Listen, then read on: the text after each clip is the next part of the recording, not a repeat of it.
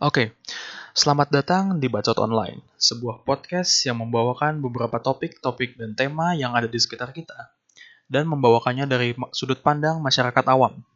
Di sini gue, host kalian, Adit, udah bersama dua co-host gue yang bernama Fadel dan Fahmi. Silahkan Fadel dan Fahmi perkenalkan diri kalian masing-masing. Yeah, introduce myself. My name is Fahmi and the other one is Ya nama gua Fadel. Ya. Di sini kita akan bahas entertainment Indonesia. Menurut lo Del, kenapa sih entertainment Indonesia bisa dibilang kayak sampah gitu loh di masyarakat milenial kayak kita? ya gini aja TV itu ngandelin rating dan rata-rata yang nonton TV itu masyarakat menengah ke bawah Hmm. selera mereka itu gak nyampe ke selera kita Hmm. Selera anak-anak muda Hmm. yang jarang nonton TV Hmm. dan sekarang itu udah mulai dari uploader uploader gitu sehingga YouTube-nya juga ikutan rusak Hmm. Fahmi?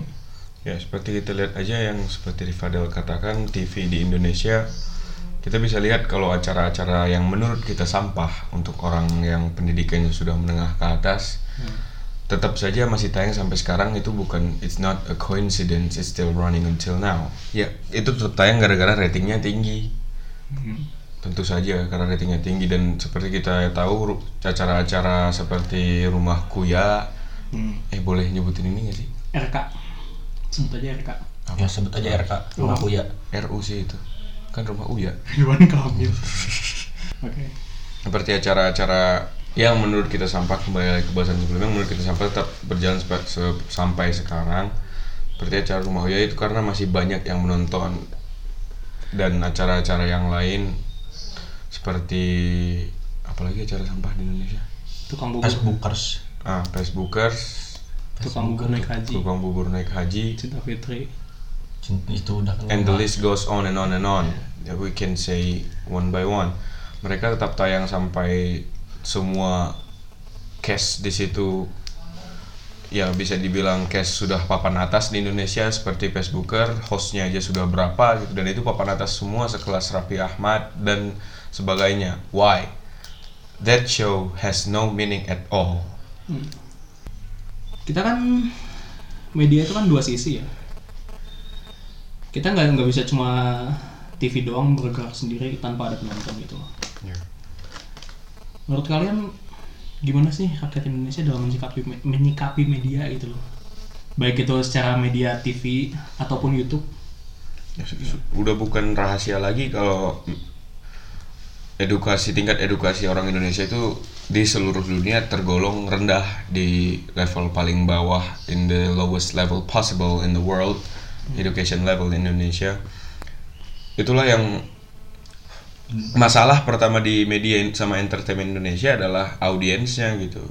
Ada aja yang mau nonton seenggak jelas apa pun acara itu. Ya karena seperti yang dibilang tadi yang menonton dan audiensnya adalah masyarakat menengah ke bawah terutama di TV yang ngomong-ngomong penontonnya juga bukan hanya masyarakat yang pendidikannya menengah ke bawah tapi yang mahasiswa aja masih ada yang nonton acara gak jelas yang di yang rumah Uya itu.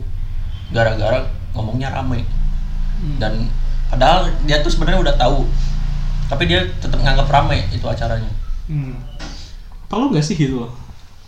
Kayak TV cuma satu kan TVRI Hmm. terus medianya dikontrol sama pemerintah. Perlu nggak sih media sekarang entertainmentnya kayak gitu aja? Aku, aku nggak menurut menurut gue itu nggak perlu sih kalau kembali lagi ke media diatur sama pemerintah. Malah ntar isinya lebih monoton dan lebih nggak jelas lagi. Tapi nggak bakal ada mungkin mungkin nggak bakal ada acara sampah karena semua TV bakal dipenuhi dengan acara berita apa yang terjadi di kantor dan kemacetan paling seperti itu. Hanya hanya itu saja acara TV-nya mungkin acara sampah bakal berkurang pasti tapi penonton juga akan pasti berkurang drastis. Dan mereka pasti nyari platform platform yang lain buat memenuhi kebutuhan mereka buat mendapat hiburan. Jadi nggak perlu. Cuma ya sekarang entertainment TV udah kayak ajang ajang sensor gitu loh. tiap ada TV, ada film gitu. Ada film rokok disensor. Adegan apa disensor. Ba- bahkan berantem di SpongeBob aja disensor gitu. Menurut kalian Apakah kelewatan atau apakah enggak? kelewatan atau Gimana Del? I mean at least they're trying to be educative Yeah, They're it's, trying. it's not educative. If they want to be educative, they they will cut the show. Like, let's be real, let's be real. Nggak ada edukasi yang bisa diambil dari SpongeBob. Contohnya kartun-kartun SpongeBob dan ini- nggak ada edukasi sama sekali yang bisa diambil dari situ. Tapi mereka mereka mau buat acara TV itu dengan acara sensor itu biar lebih edukatif. Nggak bisa kalau buat acara kartun masih ada. We love cartoons bahkan bahkan penonton kartun itu sudah disurvei malah orang-orang yang di atas 18 tahun bukan yang di bawah 18 tahun. Kenapa? Karena menurut kita orang-orang yang berpendidikan kartun itu lebih masuk akal daripada acara-acara TV yang ada di Indonesia. It makes more sense. dan lebih bermodal. Ya, dan lebih bermodal. tapi bicara soal uang ya bicara soal uang kita kita kita lihat aja gitu loh TV kemarin.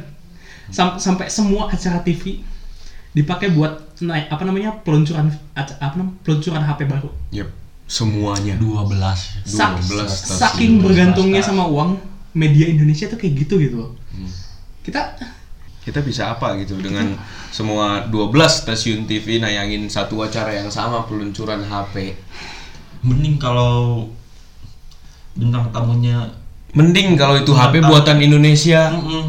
dan bintang tamu yang tampilnya juga keren-keren. Ini. Launching Liga 1 aja. Yang nyanyinya ah, studionya. Kecil. Sehingga kan Liga Liga satu Indonesia ada ada tandingannya sekarang. Liga Dangdut. Liga Dangdut Indonesia. Satu stasiun TV yang sama. Yap. Satu. dayangin. Rusak lagi kemarin. Hmm. tayangannya. Kotak-kotak jelas itu acara acara bola udah kayak streaming pakai smartphone eh sorry iklannya. Kayak streaming pakai modem gitu loh.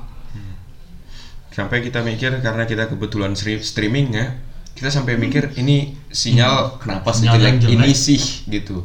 Kita cuma mau nonton pertandingan bola dari kota tempat tinggal kita sendiri saat ini kan kita mau nonton pertandingan bola tentang Persib apa pertandingan Persib Bandung kayaknya kita nggak bisa dapat bagus dari streaming. Kita kebetulan nggak nggak punya TV jadi kita streaming. Kita sampai mikir kenapa sejelek ini sih sinyalnya? Ternyata tidak. Itu bukan sinyal.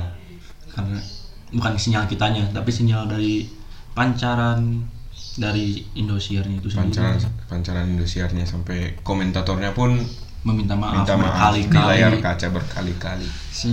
Pas pertandingan berjalan pun masih minta maaf mereka nggak punya cukup uang untuk men- mendanai itu gitu. Sementara mereka 12 stasiun TV setuju buat nayangin satu acara yang sama tentang peluncuran HP gara-gara ada uangnya. Oke. Tentang kualitas tayangan aja juga udah kurang. Isi itu udah kayak kualitas tayangan udah apa yang nggambarin isi dari tayangan itu sendiri. Ya saking saking saking nggak nggak kreatifnya kah itu? Saking? Di- ada ada dua kemungkinan. Yang pertama atau saking kreatifnya nggak mungkin dah. Itu setiap acara stasiun TV punya tim kreatif tahu sendiri kan. Hmm. bahkan setiap acara jangankan setiap stasiunnya setiap acara punya tim kreatif sendiri. Mungkin karena bukan mungkin saja kalau kurang kreatif. Tapi kalau kita lihat dari susunan manajemennya yang begitu banyak ininya tim kreatifnya kayaknya nggak mungkin. Kita lanjut ke ke kemungkinan kedua. Mungkin mereka harus nayangin itu biar aca- biar stasiunnya tetap jalan. Mereka nggak punya pilihan lain dan nggak ada yang cukup berani buat gebrakan baru dan nggak ada yang cukup berani buat risk everything because when you risk everything you lose everything if it doesn't go right. Ada juga TV baru yang bikin gebrakan tapi ke sininya kayak sama kayak TV lainnya gitu Hmm. Yang pertama memang, pertama memang dia beda. Ujung-ujungnya ke belakangnya they lose they lose audience, they lost the audience. Dan mereka akhirnya buat acara yang sama buat menarik audiens itu kembali. ya pada pada akhirnya kan dia sama kayak kayak acara lain gitu loh Hmm. semuanya yang idealis itu idealisme bakal luntur Hmm. gara-gara uang It's all about the money, bro. Ya, pada akhirnya idealisme bakal tunduk sama uang. ya mau gimana lagi dan buat ngedanain acara TV itu biar tayang modal butuh yang banyak. iya emang pegawai mau dikasih apaan gaji apaan kalau bukan uang Uang. Ya kayak saya bilang tadi, no no one no one is stupid enough to take risk. bahkan ada yang bagus juga asalnya bagus gara-gara tayang seminggu sekali dan sekarang jadi ngebosenin jadi gara-gara yang tayangnya tiap hari. dipindah jadi tiap hari jadi Senin sampai Jumat yang episode barunya Sabtu Minggu ulangan best part of Hmm. dari acara itunya pada akhirnya kan ya mereka mereka butuh viewer gitu loh Ya pada, pada akhirnya semua orang butuh butuh uang gitu loh Hmm. jadi apakah kita harus comply kepada edukatif masyarakat yang edukatif ataukah kita perlu narik narik apa namanya viewer sebanyak banyaknya ya Yang terutama pasti masalah utama kita penontonnya, audiensnya. Dia tahu kalau dia harus narik makin banyak penonton, caranya cara satu-satunya cara buat narik penonton di Indonesia ya seperti itu. rata-rata penonton yang nonton Arab Arab awal-awal ya yang dia masih main game dan ngomong kasar penontonnya itu mikirnya gini nah di TV kan nggak ada yang ngomong kasar sehingga begi- begitu mereka nontonnya Arab mereka nganggap- nganggapnya oh, ini kebebasan berekspresi ada di sini. Ini orang yang mewakilinya. Dan di TV nggak bisa lakuin itu. Dan bahkan pistol pun disensor di TV masalahnya Indonesia itu perlu perlu apa namanya perlu tayangan yang edukatif perlu media literasi atau perlu pembunuhan massal segala macam orang itu media literasi sama tayangan yang edukatif tapi tayangan yang edukatifnya aja yang di Trans 7 ya. Yang Nonton acara apa gitu. Bukan yang meres-meres susu sapi. Disensor itu. Oke. Susu sapi siapa yang engah sama susu sapi coba? Siapa yang fetishnya sama susu sapi? Sapi loh. Orang lagi meres gitu itu kan tayangan edukatif di mana cara megangnya itu dilihat harusnya diliatin atau perlu nggak sih kayak orang-orang apa namanya orang eh, di di YouTube kan ada yang ada Vsauce gitu. Vsauce kan tentang sains atau Bill Nye Neil, Neil deGrasse Tyson. Ya.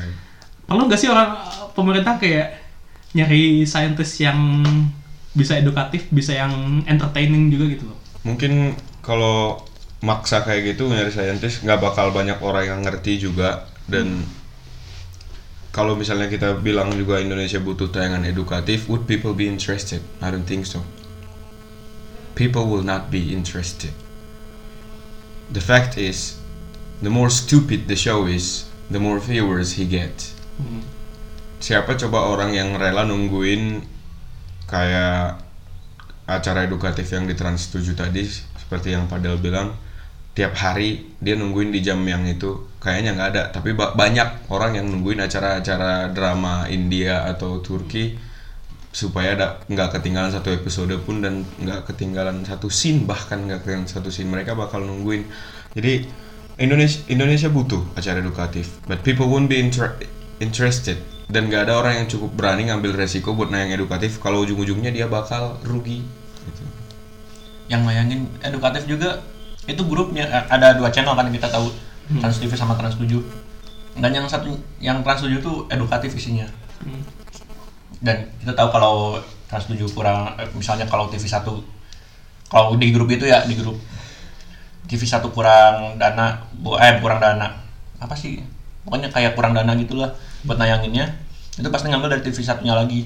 Dan yang isinya itu ya gak bener gitu yang kurang edukatif dan isinya ngomongin aib-aib artis gitu. Dan yang ngomongin aib-aib artis bahkan nutupin dana buat yang edukasi karena mereka lebih dapat banyak dapat lebih banyak uang. Dap- itulah masalah di Indonesia. Jadi kalau kita mikir buat kita mikir gimana caranya ngemajuin eh, media sama entertainment Indonesia kayaknya itu susah karena nggak semua orang bisa mikir kayak yang kita pikirin sekarang. It's hard because of the audience. Dan kalian tahu nggak kalau Trans 7 itu asalnya punya Kompas? TV 7 itu sebenarnya punya dulunya itu Kompas. Kenapa dijual? Mungkin karena kurang orang yang nonton dan aliran dana buat nayangin ya kurang. Ya sih sampai apa namanya dulu kan TV One uh, La TV kan. Hmm. La TV sempat rame gara-gara isinya satu tinju, Hmm. dua Smackdown, tiga yang vulgar bisa dibilang. Iya. Kita kayak nggak ada harapan gini gitu loh sama sama masa depan entertainment Indonesia. Hmm. Jadi menurut menurut kalian nih, apakah ada secercah harapan dari titik apa pun yang bisa membangkitkan entertainment Indonesia menjadi ke arah yang lebih baik gitu loh? Ya kalau menurut kalau menurut saya kalau mau diperbaik kalau mau diperbaikin juga kalau mau ke arah lebih baik. Yang pertama yang harus diperbaikin ya tetap masyarakatnya dulu. masyarakatnya dulu. Masyarakat Indonesia susah, 200 Susah. juta gitu loh. 280 juta tahun 2017 kemarin. Dan kita nggak bisa ngurus mereka semua pemerintah aja nggak bisa gitu. Pemerintah aja nggak bisa. Udah dibuat segala cara juga Kemkominfo ke mana-mana buat gebrakan apa pun kayaknya nggak nggak dapat support dari dari masyarakatnya dari audiensnya mereka malah nganggap itu cuman angin lewat aja itu nggak penting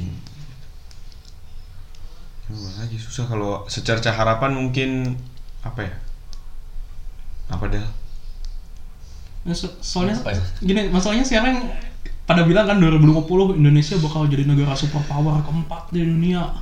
Terus apa namanya? Uh, income-nya segala macam. Masalahnya adalah tahun 2030 2040-an apa namanya?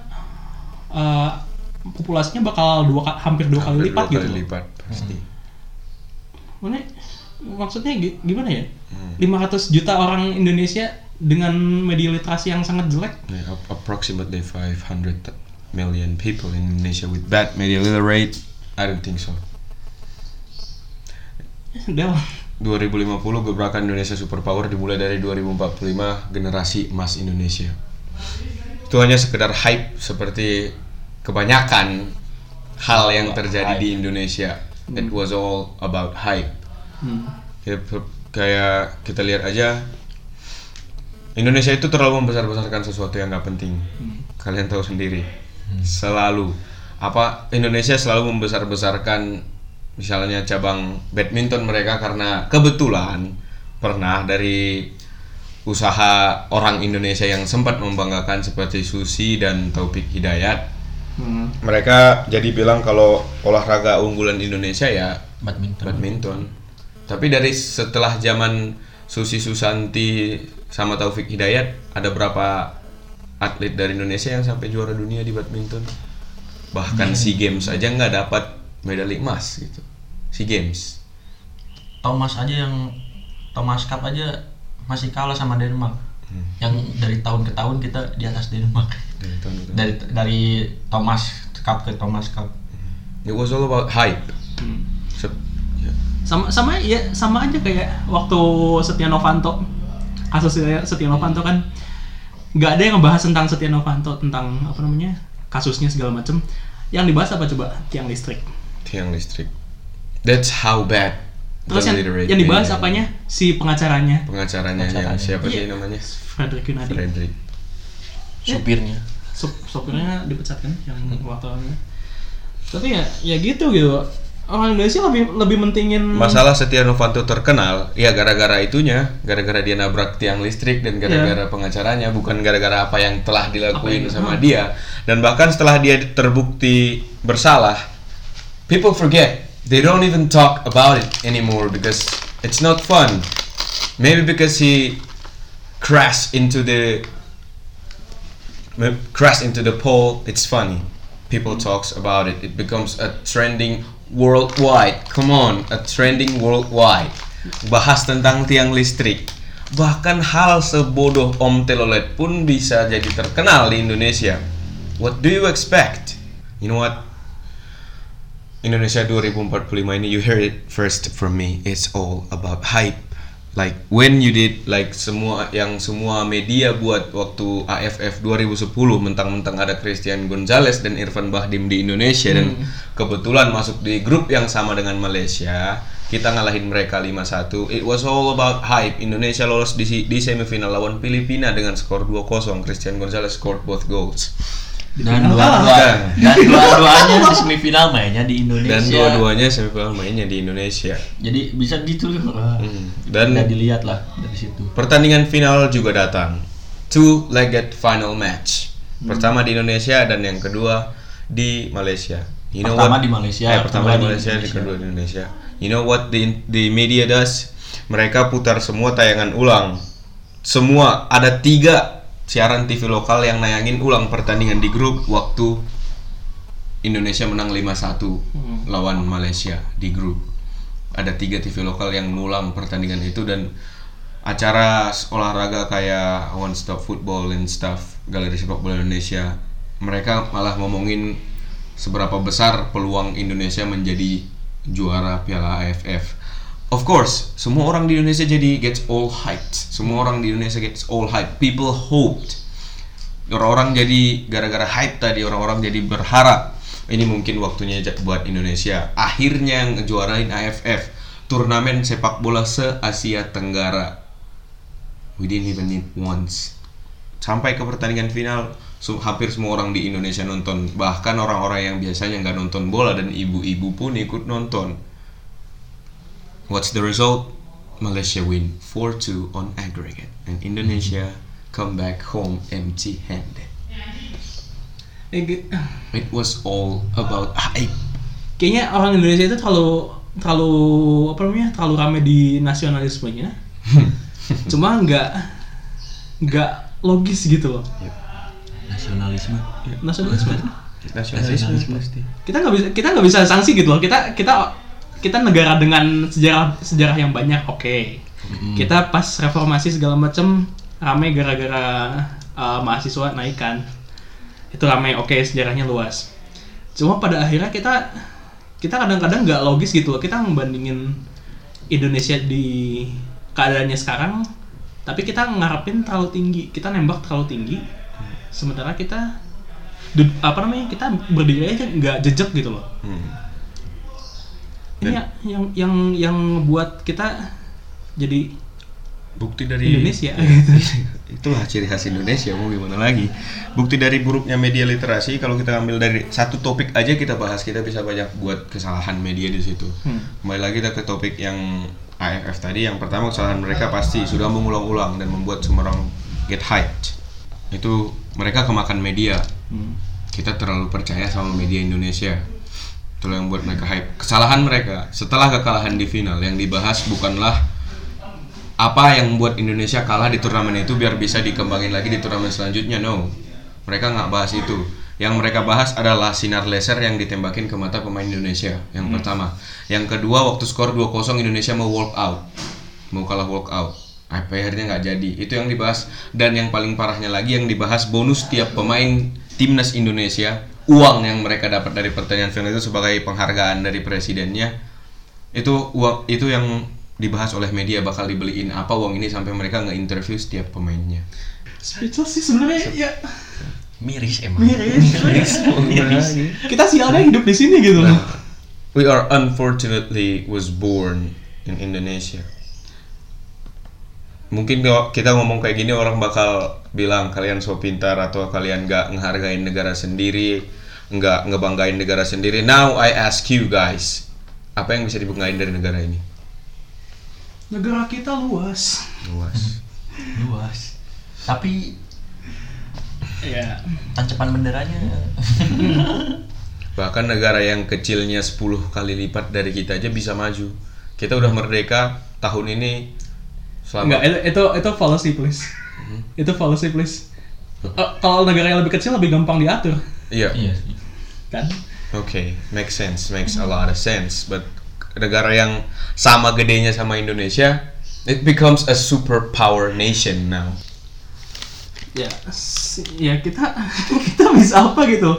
Kita kita di sini cuma warga negara biasa gitu. Warga negara biasa yang nggak punya suara sama sekali. Ada sih suara pas pemilu Pas tapi nggak ngaruh banget cuma nyolok doang cuma nyolok Cuma dan, nyolok. dan kalau pilihan kita kalah we can't do anything about it that's how small we are we are some dust in a large galaxy Yep. Jadi at the end of the day we're fucked. we are fucked Hmm. jadi kita cuman bisa berharap ya ayo berharap mungkin saja ntar generasi selanjutnya dari Indonesia seperti mereka bilang generasi emas media literasinya nggak seburuk yang sekarang. Tapi dibangunnya harus dari sekarang. Tapi dibangun harus dari dan sekarang. belum ada gebrakan buat ngebangun media literasi itu gimana lagi? Harus media literasi itu diajarin dari let's hope let's hope our sekolah. next let's hope our next generation would be, will be a lot better than we are. Ya kayak kan emang kayak orang tadi harus dibangun media literasinya dari sekolah Sekarang. dari dari mereka sekarang. Generasi emasnya macam apa? Kalau media literasi atau pendidikannya gak nggak mengajarkan. Mereka ngomongin generasi emas 2045 100 tahunnya Indonesia walaupun sampai sekarang kita sama sekali masih belum dap- dapat gambaran apa? apa yang itu bikin generasi, itu generasi apa emas. yang bikin itu jadi generasi emas. Mungkin karena hype-nya yang umur Ah. 100 tahun. Ah. Hmm. Ya, seperti ya? seperti YouTube aja. Mungkin oke, diharapin? mungkin oke di YouTube itu kita bisa buat ini sendiri kan, kita bisa buat akun kita sendiri, kita bisa bisa buat suara kita terdengar sendiri. Kita bisa dapat penonton yang satu pikiran dengan kita karena pasti ada orang yang satu pikiran dengan kita. Tapi kita lihat aja trending YouTube Indonesia setiap harinya sendiri. Re-upload, re-upload. Mobil tabrak bus, polisi ditabrak. dan sekarang aja penampakan Hmm. yang paling anehnya lagi penampakan di pohon dapat trending di Indonesia sekarang aja trending 1 sampai 3 ngomongin orang transgender Hmm. Ya ma- masalah masalah Yu- YouTube itu di Indonesia apalagi uh, positifnya adalah semua orang bisa bisa ngasih opini. ya semua orang bisa buat suaranya terdengar Negatifnya semua orang bisa ngasih opini. nah itu dia. Jadi ya. Dan konten-konten yang diterima dan yang banyak ditonton di Indonesia tetap aja konten-konten sampah. Hmm, konten-konten yang ngepoin kehidupan belakang layar orang padahal ya gitulah. Yang benar ya cuman yang kalau masuk trending yang benar ya cuman video Deddy Corbuzier ya. Oke. Kebanyakan orang Indonesia terlalu banyak apa namanya satu ngurus kelamin, dua ngurus agama. iya dan yang ketiga ngurus komunis Ya. Dan ketiga masalah itu gak akan beres sampai kapan pun gitu loh. Orang Indonesia kalau ngomong gitu terus lu gak maju-maju anjir. Oke, sorry. Lu, lu gak akan maju-maju gitu. maju-maju. Kayak pernah lihat kita lihat aja line timeline line kita sekarang yang share-nya sampai ratus ribuan itu pernah saya lihat ada orang ngevideoin dirinya sendiri mukulin kepala pengendara motor cuman gara-gara dia ngelihat lambang PKI di jaketnya. Hmm. dan itu dapat banyak share. Sementara dia situ cara dia ngomong aja udah salah. Dia ngomong lu PKI ya an-" kayak gitu. Terus dipukul kepalanya. Ngaku aja lo anjing. Dipukul lagi kepalanya. Itu dapat ratus ribuan share. Come on. Karena itu merupakan salah satu pembahasan terbesar di Indonesia selain kelamin dan agama. Jadi kalau kalian orang Indonesia dan kalian masih over nasionalis dan terlalu mentingin sentimen terhadap orang lain ya selamat datang di Indonesia dan kalian nggak akan maju-maju. Terima kasih. Del, ada kata-kata terakhir? itu dikirain udah penutupan Ya, keren sih itu kalau tadi penutupannya yang itu Ah, keren anjing. udah penutupan Oke, eh, mungkin itu aja deh dari kita. Ya, terima kasih. Bye. salam bacol